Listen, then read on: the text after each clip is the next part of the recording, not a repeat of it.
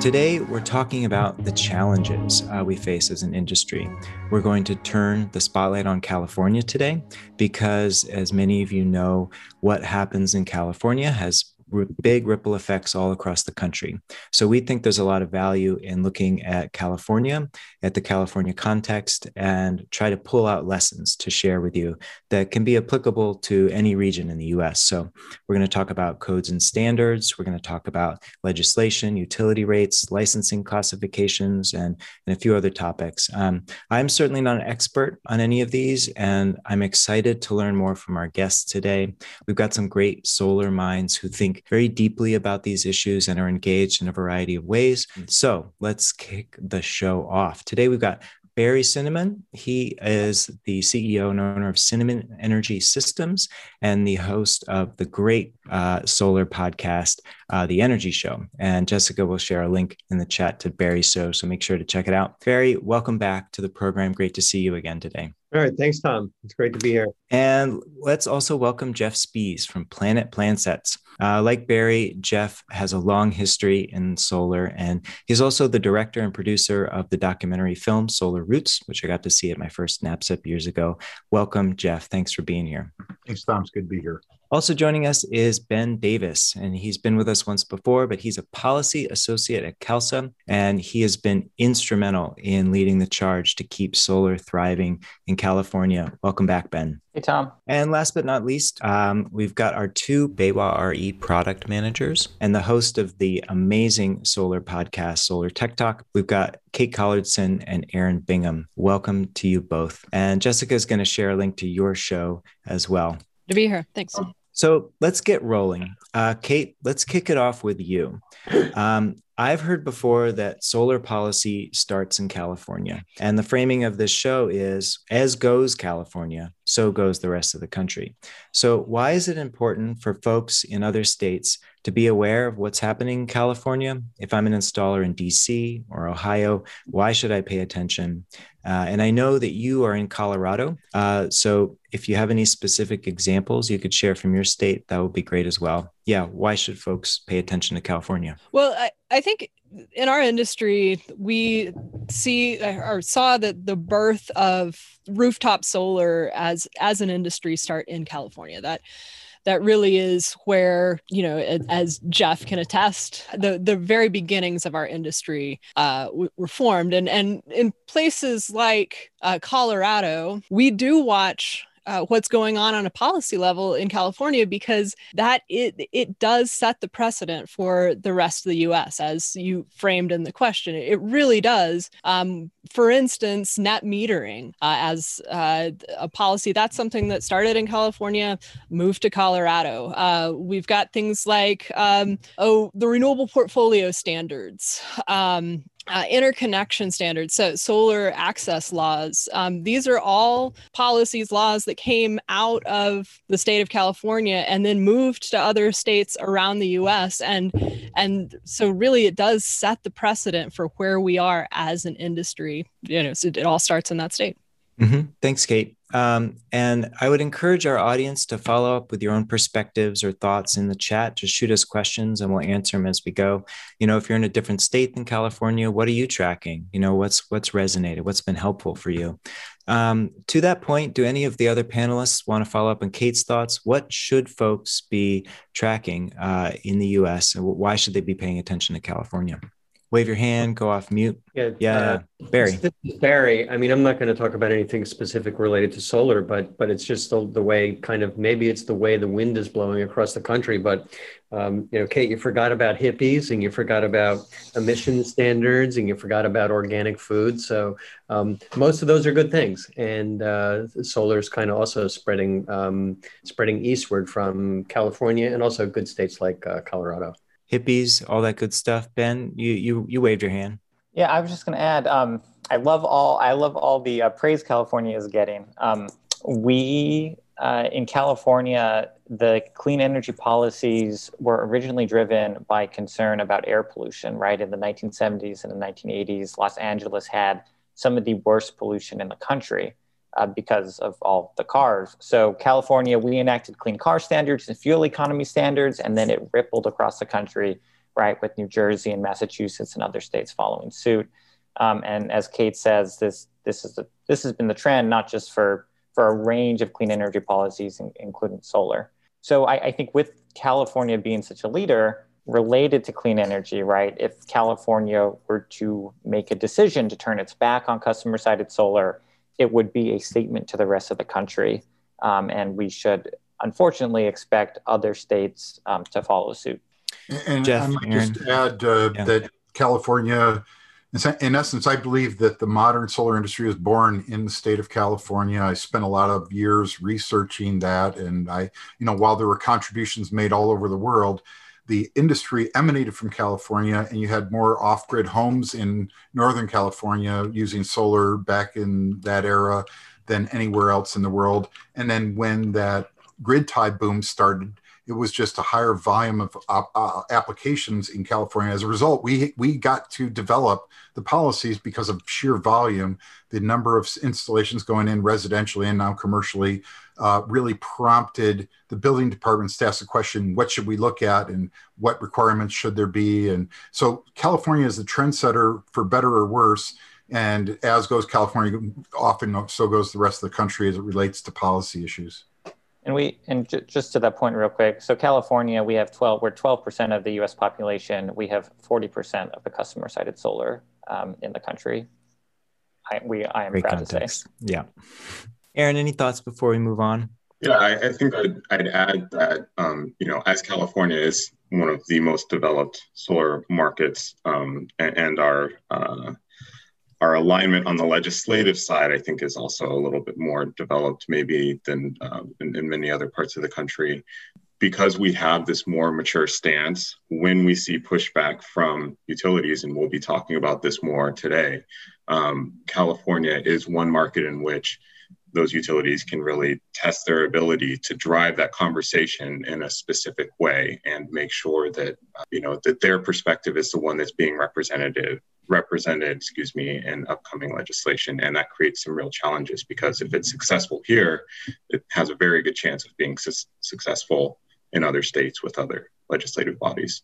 For sure. Thanks for that context everybody. Um, ben i'm going to come to you next. Um, the solar industry is growing and maturing rapidly. Um, this is more of a basic 101 question and not specific necessarily to California, but the mechanisms that allow our industry to thrive, uh, specific markets to flourish, they don't appear out of thin air. You know, as we just t- chatted about, there's a lot of work that goes into making sure that those markets are uh, or you know that they can flourish. So severe impediments to solar deployment can pop up tomorrow. So what should folks understand about this complicated and delicate environment the industry is in? Yeah, um, you're you're right, Tom. The market mechanisms that allow for the solar industry to grow or even to persist, they don't appear out of nowhere, right? Net energy metering, streamlined permitting, subsidies for solar 10 years ago, right? Subsidies for energy storage today. These are specific policies that are the result of advocacy and media attention and pressuring elected officials. Um, and if the utilities had their way, they would kill net metering, they would place fees on customer sited solar, they would create barriers to interconnection. And so um, every day it is a necessity for the industry to both fight for pro solar policies and fight to stop anti solar policies. Because if we didn't do that, there would be no customer sited solar because the utilities and other stakeholders would purposely create a market environment in which solar wouldn't be cost effective. Essentially, every installer that is putting uh, solar on a roof or on a property today is able to do so because you know, of the history of, of a lot of solar installers, you know, and a lot of environmental groups and a lot of allies taking action to to make sure those market me- mechanisms are in place uh, for that to happen.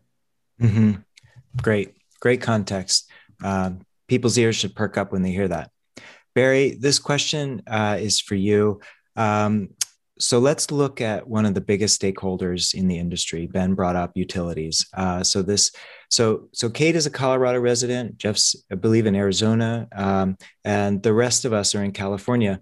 But in terms of California, are you able to give us an overview of how the utilities are structuring their rates for consumers? And, you know, and it's often in opposition or in reaction to you know uh, the thing the solar in general. So i'm hoping this part of the conversation can help shed some light on how different stakeholders make their arguments. Sure th- thanks. Um, well it the, the rates all started um, with what are called flat rates. In other words it was you know, 12 cents a kilowatt hour no matter when you use it no matter how much you use it.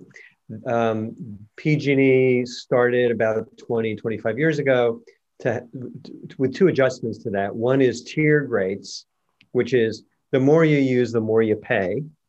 And uh, that was bad for big users. And they also started with time of use rate, which is if you use electricity when there's a lot of electricity, the electricity you buy is cheap.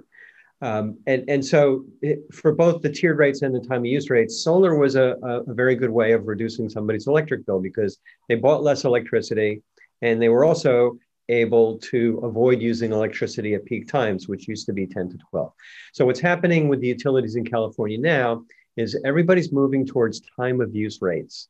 Currently, the highest rates are from 4 p.m. to 9 p.m.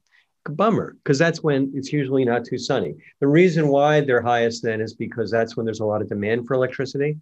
And also, that's when there's not as much supply. There's a lot of supply of electricity in the middle of the day from solar. Um, now, the, the, the impact of that four to nine peak is that if you have batteries that you charge up during the day, you can now use the energy in your batteries to avoid buying expensive power. Good for batteries.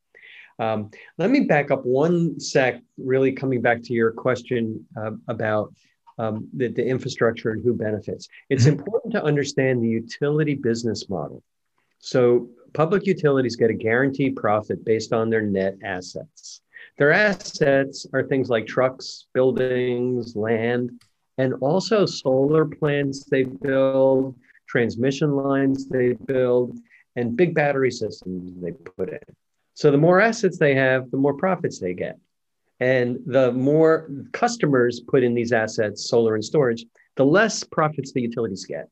So what's happening is that we're moving really towards flatter rates and there are um, changes that are being proposed by the utilities where there's higher charges for solar customers, a fixed fee per the, based on the size of your system, reduction in the reimbursement of net metering, maybe 50% of the retail rate, and more interconnection hassles. So that's the and um, you know organizations like CalSA and SEIA are fighting tooth and claw to avoid the damage that it would have to uh, solar customers, existing solar customers, and new solar customers. Yeah, Ben, you have your hand up, and uh, please feel free to answer Barry's question. But I'm also wondering if you could tie this into what does it mean for the expansion of the grid as well, because the utilities are really interested in that. Yeah, I um, the utility business models, as Barry said, is, is based on selling electricity to customers. Um, and if customers are generating their own clean energy, it is a threat to their business models. It's unfortunate that that is how things are structured, right? Because the goal of a, I think the goal of a utility should be to keep the lights on, to protect the environment, and to keep bills as low as possible while doing the first two things. And customer sited solar and customer sited solar and storage should be an aid to utilities in accomplishing these goals, right? We're going to have to it, to your question, Tom, we're going to have to upgrade when we electrify homes and we electrify cars. That's either going to require the build out of utility scale infrastructure or ho- solar panels on roofs and batteries in garages, right? So it, it is it in an ideal world, solar and storage would help a utility accomplish their goals but in reality, because the utilities view customer sited solar as competition, because they sell less electricity, just every day they're trying to stamp out rooftop solar. So if we could get the utilities to realize that we could be partners with them, that would be a great way path forward. Um, I I don't see that happening anytime soon, or at least among the the big utilities, especially the investor-owned utilities in California, uh, yeah, across the country. Jeff, I, I want to ask you a question about on the storage topic, but let me just ask a, a, very naive question. Why can't we all just get along? Well, because uh, I think the utilities fundamentally look at anybody else that generates electricity, even if for their own use, as a competitor. So they have a very, uh, uh, by and large, and this doesn't apply to all utilities necessarily to the same degree, but they look at solar, solar plus storage as less future revenue. Every solar panel that goes up means less money that they and their infrastructure make. And keep in mind that you might think, oh, well, they downscale and you know get more distributed generation, but they're like, yeah, but we want to have all those cushy jobs within our ranks, and that's the what we're fighting. So we've got a large entrenched force that's really well organized, really well funded, and we're trying to change the way things are done, and that doesn't come easy for sure. Great. Um, you kind of asked my storage question, which was, does storage pose the biggest long-term threat to utilities? Um, and if so, why? you know it's interesting because the average consumer who puts a battery system in and if they don't live in california the likelihood that they can cost justify that battery on uh, time shifting like barry was describing is probably pretty slim but i think they do see it as a as a threat because the expectation is that energy storage costs will come down in the future making that more cost effective i look at it a different way i think that energy storage is going to play a core role that you can't play with grid power, which is battery backup. Our, our transmission and distribution infrastructure is aging in this country, just like the roads. Look what happened in Texas. They have a system that wasn't well maintained and there isn't the funds to maintain it. So they're just telling their customers, get used to regular power outages. That's the norm in California. And we'll see that ripple throughout the rest of the country. And that's where batteries will take off first. But the utilities don't like to see any customers generating their own electricity. They want to put in as many barriers to that happening as they possibly can. So, so energy storage is another freeing element. It's not a panacea yet. It's not cheaper than the grid, but the utilities look at the future and think that that could be a big obstacle to their growth, which is ironic because an average electric car uses as much power as a house. So if everybody's going to be driving electric cars, there's going to be plenty market for grid power. Awesome. Um, Aaron, I, I, want to come to you uh, right after Ben and ask you how are we going to reduce the cost of storage in California? But Ben, would you like to hop on what Jeff just said and add your two cents? I think the um, I think the utilities are terrified about customer sited batteries. Uh, right now, with PV only projects, solar uh, customers with PV are buying electricity from the utility uh, when the sun goes down and before the sun comes up. With batteries, those customers are going to be storing their clean energy and then not pulling from the grid, pulling from the battery uh, when the sun sets. And that the utilities, I think, are looking at energy storage systems and they are freaking out because all of a sudden the solar customers that used to still have to get some of their electricity from the grid um, are going to be able to buy hardly any, any energy from the grid. And that, back to the points Jeff and Barry and others were making, that is that is the fundamental threat to their business model. Thanks. And we'll come back a little bit more and talk about this topic. But Aaron, how are we going to make the cost of storage in California come down or anywhere in the country? Sure. Um, I mean, there there are of course market forces that are um, that have been driving down the costs of most storage solutions over the last 10 years quite significantly. So that's that's a that's had a huge impact overall. Um, but in addition to those forces, what we're also seeing is like streamlining of permitting and installation processes, um, stream, streamlining of design processes that are enabling, um, you know, folks installing the systems to do so more efficiently. Um, those are all contributing to uh, reduction in costs for installing energy storage. On top of those kind of hard cost reduction, well, the hard and soft costs in there.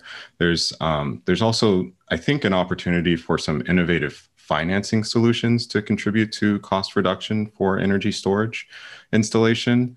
Um, you know, they're they're largely in their infancies, but concepts like virtual power plants um, to partner with utilities to provide you know power as needed on demand at utility scale from you know hundreds of different sources across a region i think um, you know present an opportunity for for some some interesting financing to um, help reduce the overall costs that customers see when installing those those solutions. Mm-hmm. Well, maybe let's just let me ask a quick question about incentive programs, and and maybe Barry, I'll kick it over to you. But um, when we look at the SGIP program here in California, uh, created by the CPUC, um, that program is managed, uh, and I might be wrong here, but it's administered through PG&E. Um, so that there is there a conflict of interest there? How did that come about? Uh, what are there? What are the pros and cons there? Well, the the SGIP program is administered by PG&E in, in their territory, but I believe there are more independent managers in, in other IOU territories. We've, we've been through this before 15, 20 years ago. The original California Energy Commission incentive program was managed by PG&E and they continually made it more and more complicated and, and very expensive to get the rebate.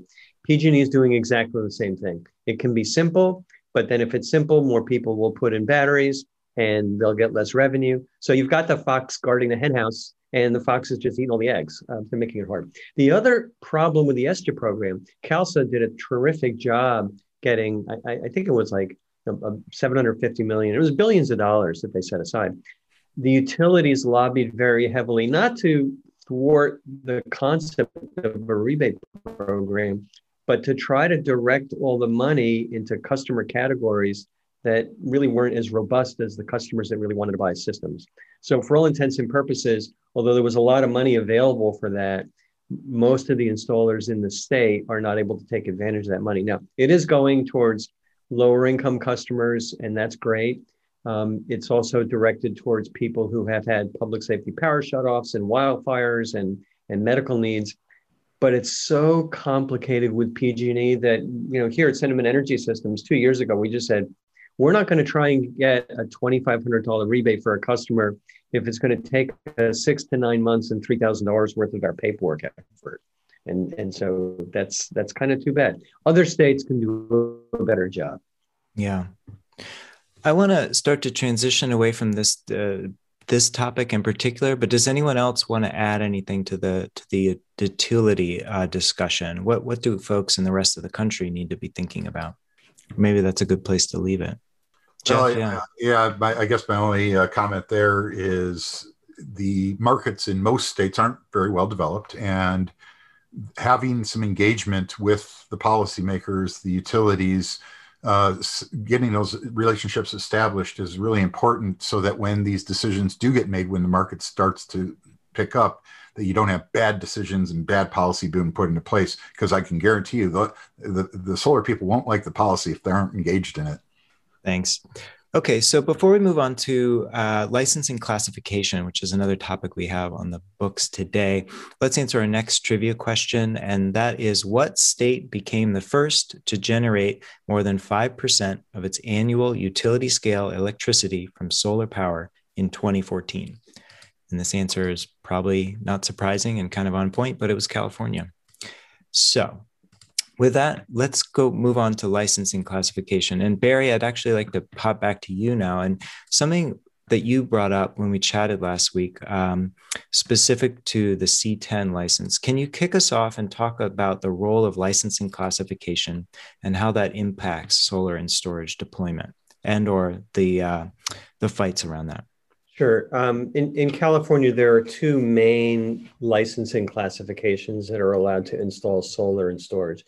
One is C10, which is an electrician's license. It's a great license, takes 8,000 hours worth of training and all kinds of electrical work to get. The other license that's important is C46 solar. It's good for thermal, it's good for uh, solar, and it's good for solar with storage.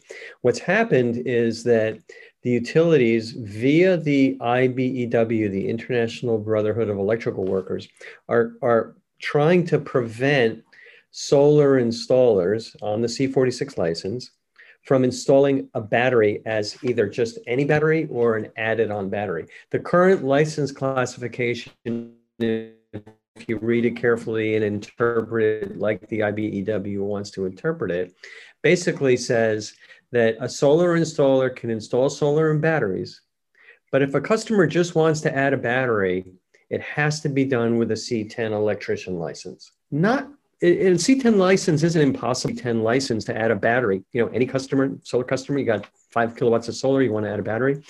The work that's done on site has to be done by a certified electrician and working one to one with certif- with a certified apprentice. And these certification requirements are pretty much exclusively the purview of um, the IBEW. It's hard to get people certified without it. And they're very expensive. You can imagine how hard it is to hire people now. Try and hire certified electricians and apprentices. And what ends up happening is it's very it's very hard for installers who have a C46 license, who've been doing solar for 30 years, to actually add a battery. And and you might ask, why does the IBEW care? Well, it's back to the utility issue. The IBEW does most of the work for utilities um, they're they're uh, they're friends. They're in the pocket of the utilities. They get paid by the utilities, and the IBEW workers want to have more utility scale batteries and solar installed, and they basically want to stop solar customers from adding batteries from ordinary solar contractors. So it's tricky, and CalSA has been fighting that battle pretty hard for three years. And once again, we're going up against utility interests and uh, the IBEW, which is a huge union. Thanks, Barry. We're about halfway through the program here. I want to touch next on legislation, but if anyone else wants to add anything on this licensing classification topic, now is a great time.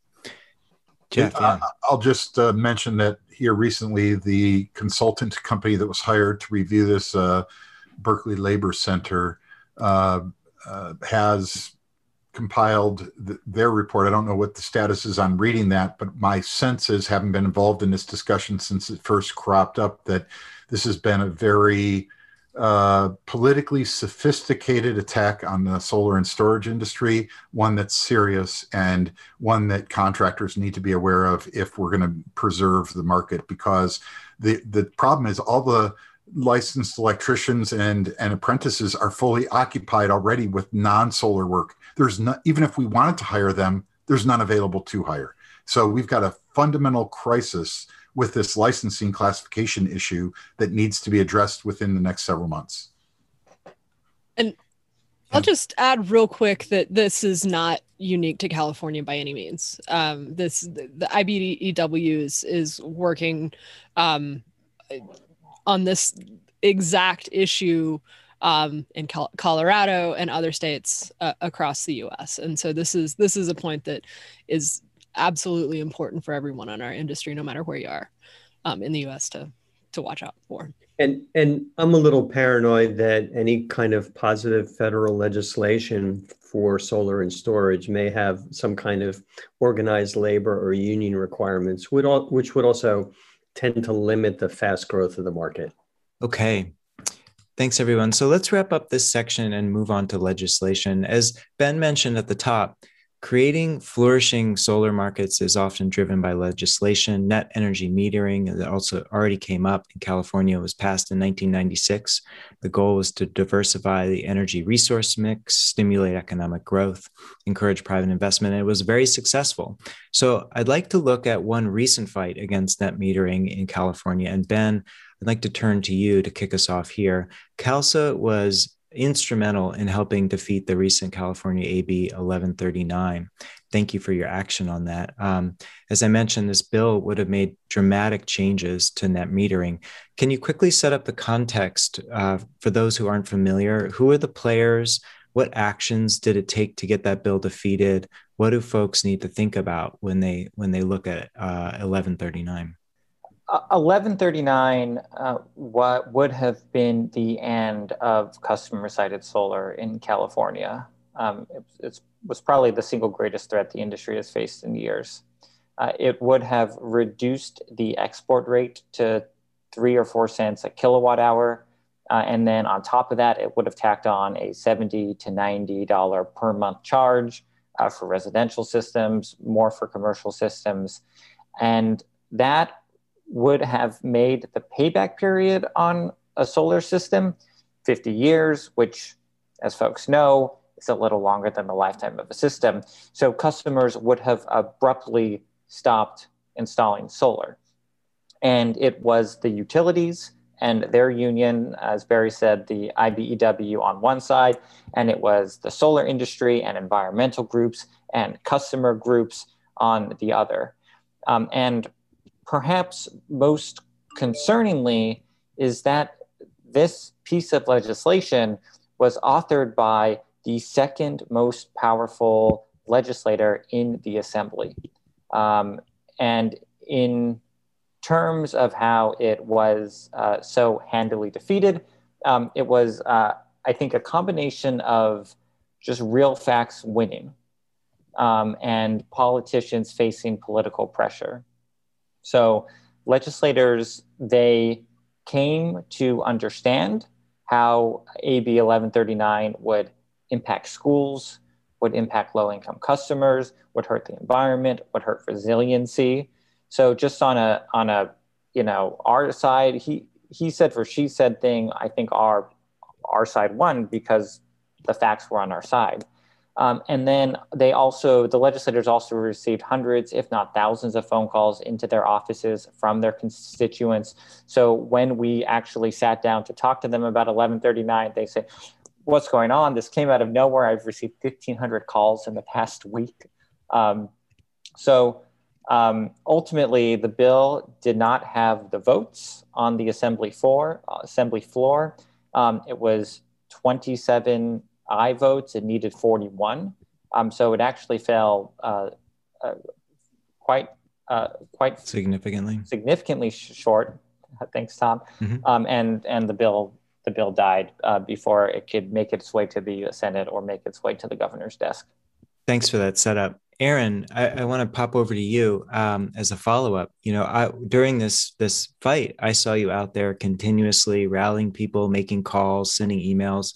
Can you talk briefly just about, you know, what that means to you as a member of the solar industry to have fought against that and, and succeeded? It must have been quite gratifying.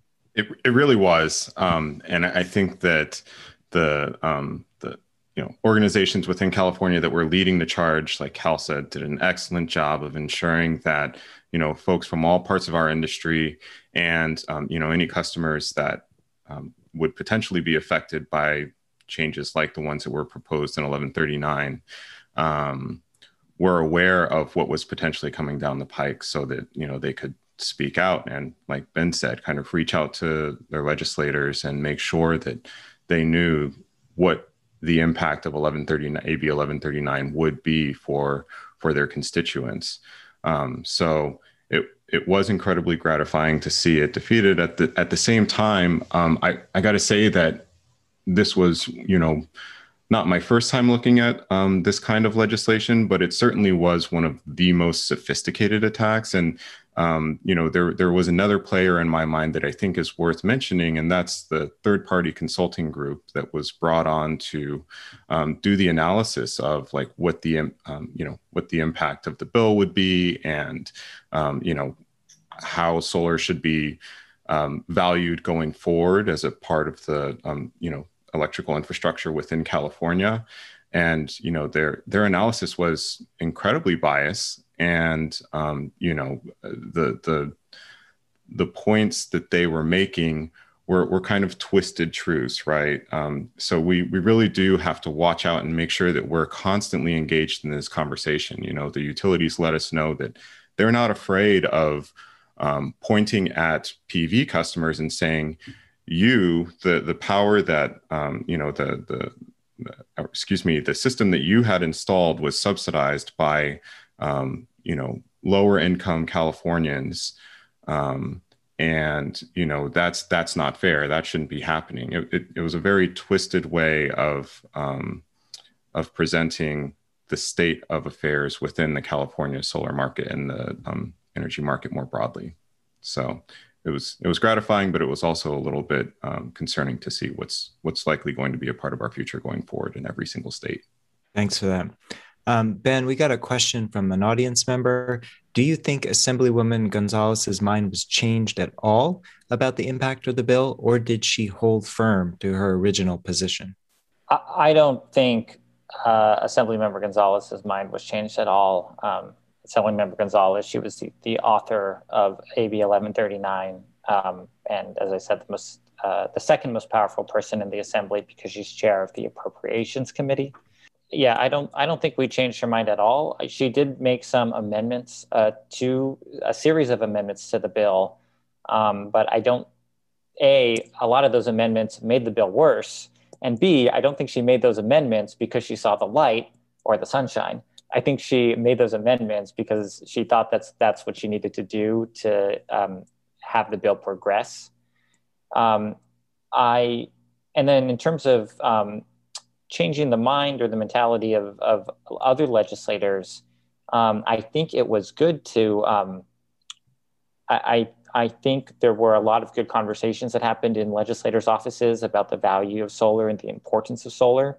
Um, but the bill itself, even though it failed, I think gave left a um, lasting impact on many of the legislators and their staff, which is that even though they voted no on the bill, they still now have this idea in their heads that oh, solar, um, rooftop solar is something that needs to be reformed. It's unfair. It hurts low income customers. So that is a mentality um, that now I think due to 1139, even though we defeated it, that's now a mentality that is um, more present in the legislature uh, now than it was before.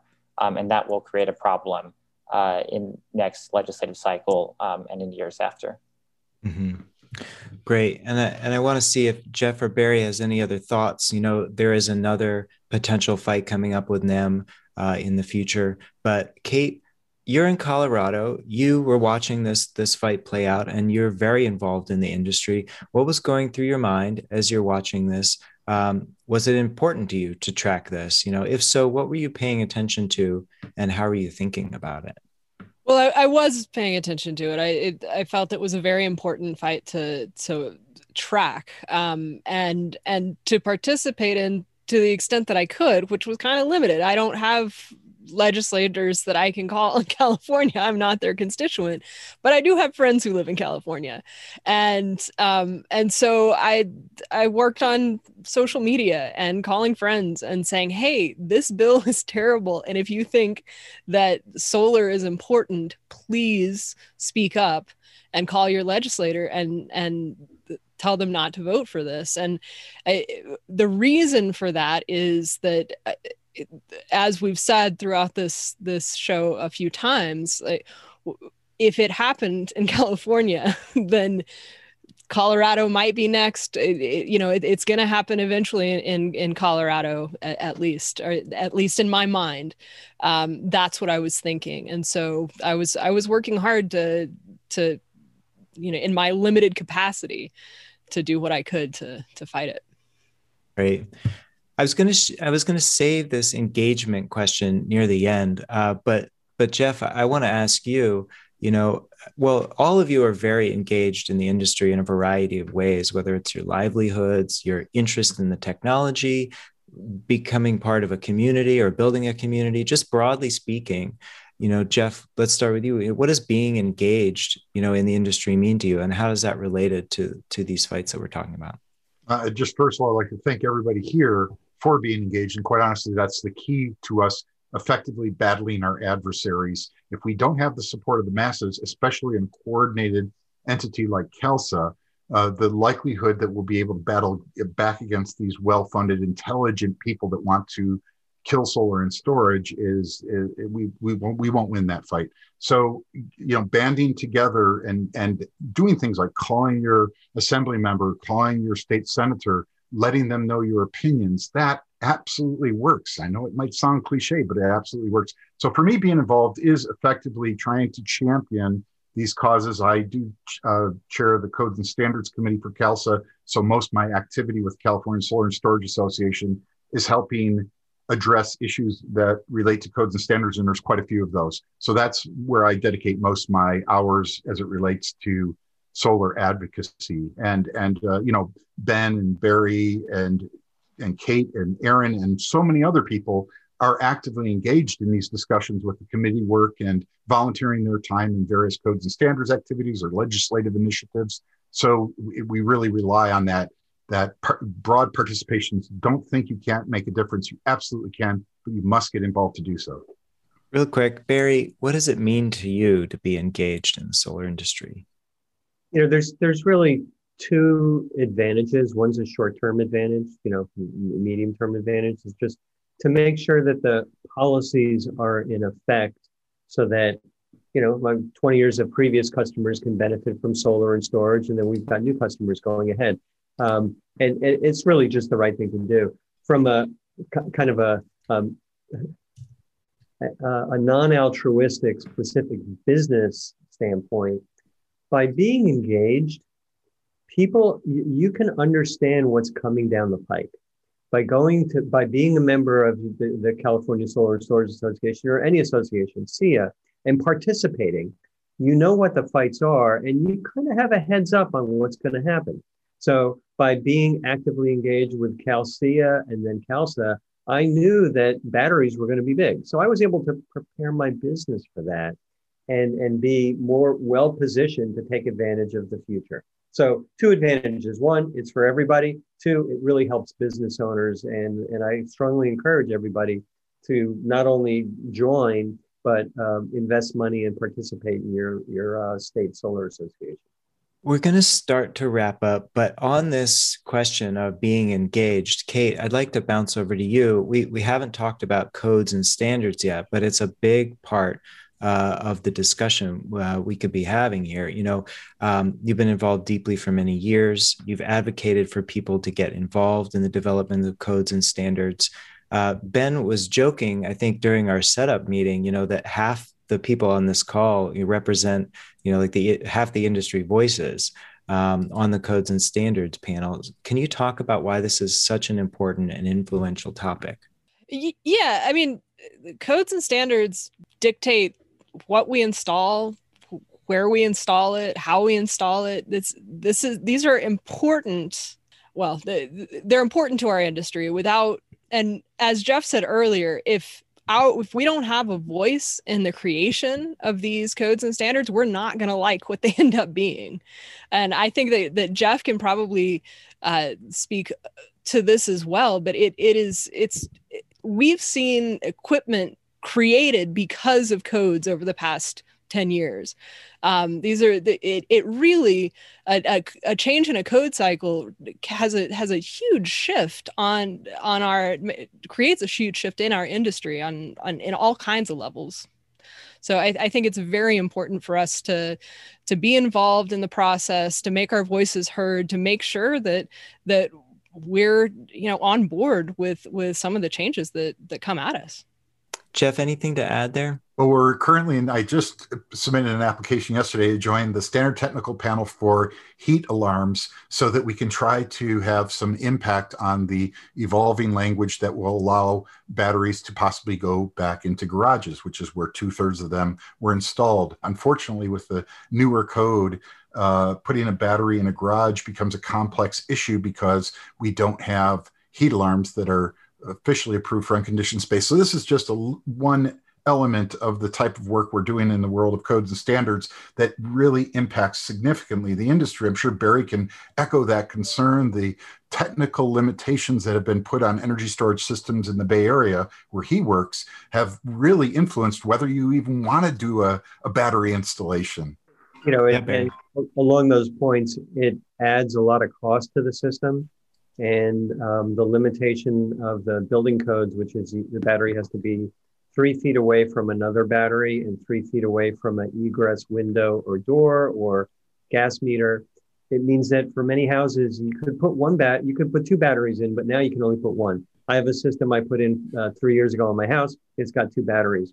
Right now, where I put those two batteries, I couldn't even fit one battery because of windows and electric meters and things like that. Um, the industry is working really hard to resolve that, but it fundamentally um, delays things and adds costs.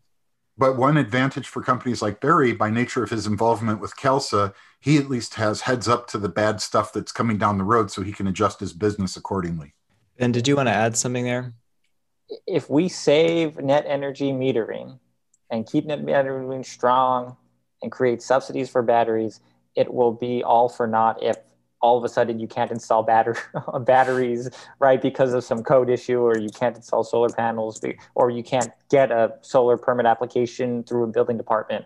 So we need to have, yes, we need to defend net energy metering and we need to push back against the utilities, but we have to also pay attention to codes and standards at the same time because if you get one but not the other, the industry, you, we're not going to be able to install systems. We're just not going to be able to get permits, or we're not going to be able to install batteries um, in garages. So, doing both is is crucial. Jeff, and I might add that doing it through a trade organization like CALSSA is so much more effective than trying to do it independently. There's no doubt in my mind that when CALSSA speaks on these issues, the entities that matter pay attention. But if you're an individual installer just complaining about something you don't like, you get very little uh, effectiveness in that. So CALSSA is an incredibly effective way for the industry to contribute to the betterment of codes and standards. That's great. Barry, I'd actually like you to. So, for those folks listening out there who are like, my state doesn't have a CALSSA, you know, can you, you've been very involved with CALSSA for years. Can you just give me a brief synopsis of how the organization started, what involvement looks like, what are the milestones? You've got 40 seconds. Uh, well, it really started in the solar thermal business um, to have a license classification for putting in solar hot water systems. CALSSA pushed hard to get net metering passed in 1995.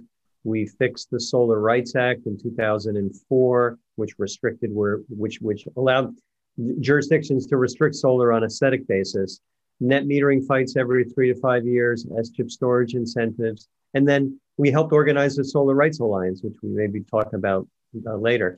And, and really, I have to take my hat off to previous executive directors and really Bernadette Del Chiaro, who's a fantastic executive director now, and President Ed Murray, um, who are just doing all they can to, to get us through this next battle at the CPUC. But I'd say you get an organization like CALSSA started and it's funded and its members are, are, are contributing, but we can never rest because we still have these big utility dinosaurs that are that are still much bigger than us. Amazing. Great synopsis. I think you almost hit 40 seconds.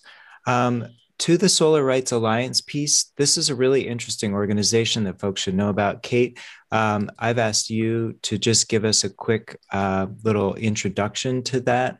Um, I connected with the executive director, Dave, but he wasn't able to come on the show today. But can you give us a brief description for our contractor audience? Because I think they'd be really interested to hear about what they do. Yeah, so the Solar Rights Alliance, we have something similar in, in Colorado. We call it uh, Citizens, and uh, it's it, the idea is that when someone uh, gets has solar installed on their home, the the contractor then invites them to to sign up to be a part of the Solar Rights Alliance, um, and and then the the folks out at the Solar Rights Alliance have a list of of solar homeowners who, when they're fighting uh, at the legislative level, they can go to the the assembly members and say, "Look, here's this list of tens of thousands of of homeowners who support this pro solar uh, legislation that we're fighting for." And and likewise, it, folks earlier were talking about the thousands of phone calls that um, that assembly members received during the, the fight on AB 1139, and that that that was a direct result of of a call to action uh, by the the Solar Rights Alliance, where, where they reached out and said, you know, the, the reach out to your assembly members. Now is the time. You know, jump to action, and and they did. Well, I think we're we're about four minutes out. Uh, this has been an amazing conversation. Um, as we wrap up, I, would like to ask each of the panelists uh, a final question, but I'm going to say thank you to them. Uh, Barry Cinnamon of Cinnamon Energy Systems and the host of The Energy Show, which you should all subscribe to. Thank you for joining us today.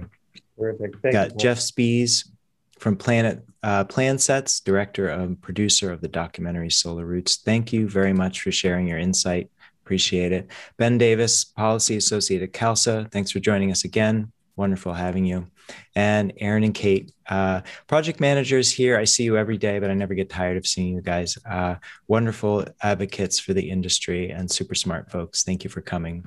So, to wrap up our show, um, I usually ask panelists to give us like their top two takeaways from the conversation. Today, I think we've you know we've we've talked about a lot so i'm going to do something a little different and steal from one of my favorite podcasts uh, for a segment called one cool thing um, so this i'm going to ask you each for your one cool thing this could be a movie a, a place that you visited an idea something you want to do but anything you want to share with the audience it doesn't have to be solar related but ben why don't we start with you um, do you have a one cool thing you'd like to share with us uh, last night, I read the transcript of uh, Britney Spears' conversation with the judge on her conservatorship.